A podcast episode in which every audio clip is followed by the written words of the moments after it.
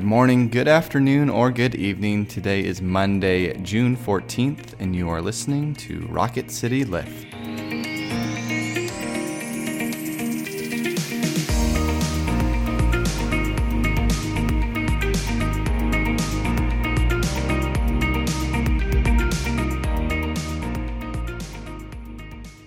Everyone. Welcome back to Rocket City Lift. I'm Tara Bulger, And I'm Brett Goodeman. and we come to you three times a week and try to bring a bit of a spiritual lift to your day. Today, we're going to talk about who Jesus is, you know, just that small topic. but before we get to that, let's begin with prayer. Let us pray.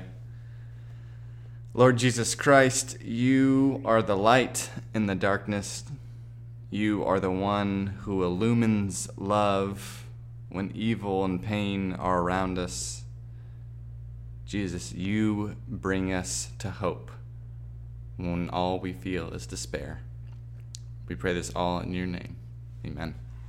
Our scripture today is from John's Gospel, those familiar words from the first chapter, verses 1 through 5. In the beginning was the Word, and the Word was with God, and the Word was God. He was in the beginning with God. All things came into being through him, and without him, not one thing came into being.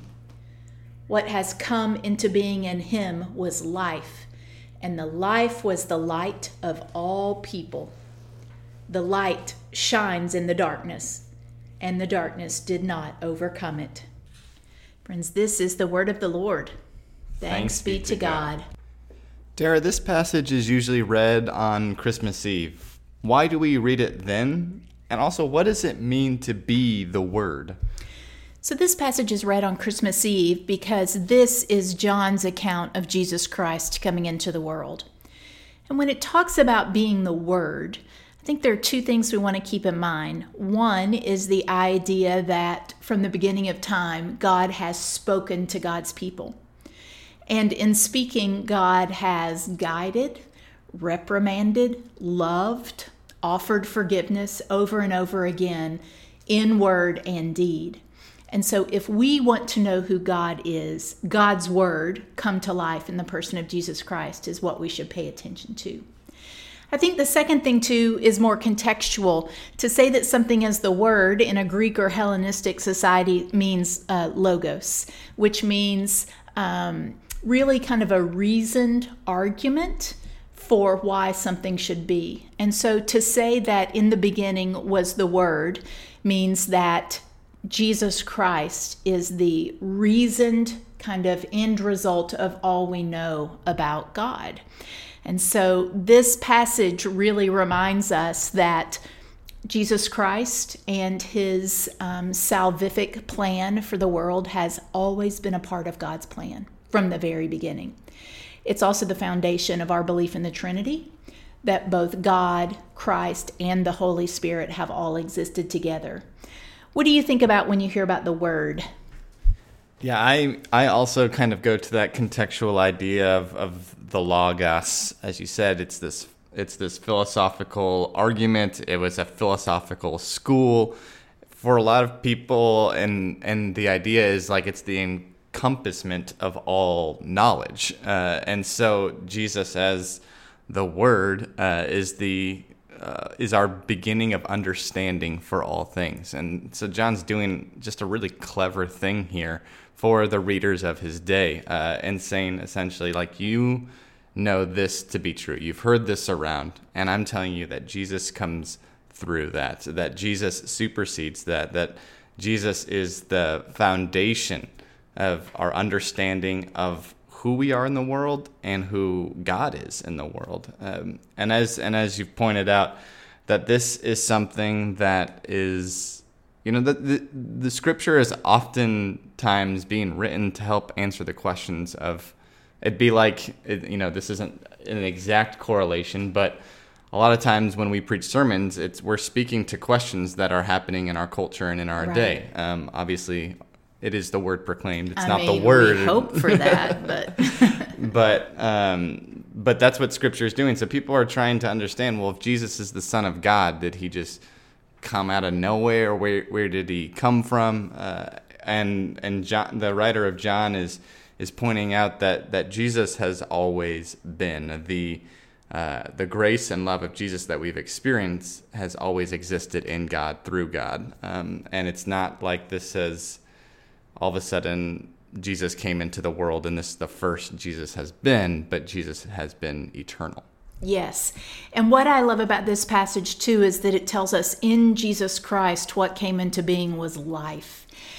So I have this um, idea. It's somewhat supported by theology, but not 100%. I'll just tell you that. But I feel like all good things in the world are evidence of God's goodness and grace. So, like the first time I heard each of my babies laugh, like you never think of it, right? You never think that there will be a first time you hear them laugh. There'll be a first time you hear them speak, but that first laugh filled me with such joy. And I thought that is of God, hmm. right? Now, is it possible she had gas? Absolutely. But like the joy we find in that. So when it says that, you know, Christ has brought into being life, and that life was the light of all people, it I guess what I'm saying is it matches with my experience. Mm-hmm. That I feel like there is such beauty in life, and I trace it back to um, an undeserved gift from God that's freely been given. And to to continue on with that thought and our experiences of the joys, it also doesn't say that um, the light that there is no darkness. The light yes. shines in the darkness, and the darkness did not overcome it it's not that the darkness completely goes away and i think that speaks to our experiences of life of you know there is still pain uh, there is still hurt there is still loss.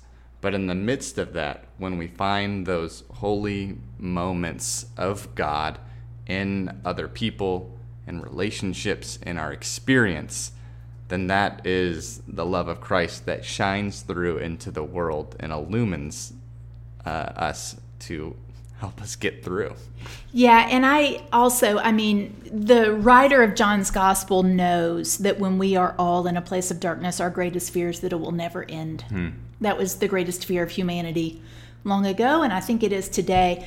And I heard this really interesting um, psychologist talking, and the psychologist said, you know, people think of grief and depression as a cave they are in this cave. You can't go back. You can't go back in time, and you're just stuck in this darkness. And the psychologist went on to say, but all grief and depression and suffering is just a tunnel. And sometimes we just have to walk through it, mm. relying that there is light at the end, even though we can't see. And that is the very truth of the gospel that there will always be light brought out of darkness. And sometimes I have to hang on to that with both hands as tight as I can. Well, with that, our quote today is from Brennan Manning, author of The Cotton Patch Gospel and other wonderful books. Here's what he writes I want neither a terrorist spirituality that keeps me in a perpetual state of fright about being in right relationship with my Heavenly Father, nor do I want a sappy spirituality that portrays God as such a benign teddy bear that there is no aberrant behavior or desire of mine that he will not condone.